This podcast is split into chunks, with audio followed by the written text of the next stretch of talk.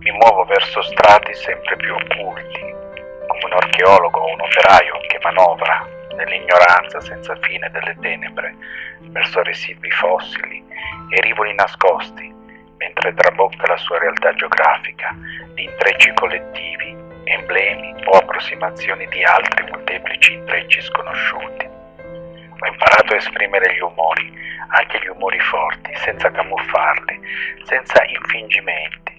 Mi godo brevi soste felici, di sospensione e improvvisa adesione. Mi oriento verso un mondo più affabile e poroso. La mia memoria infatti è una cantina e nell'umido dei suoi muri marci, sgretolati, sento l'impronta strana, invisibile dei defunti, delle loro mani, come nei sordidi recessi nascosti albergano funghi, mucillagini e insetti, topi che guizzano e acute muffe.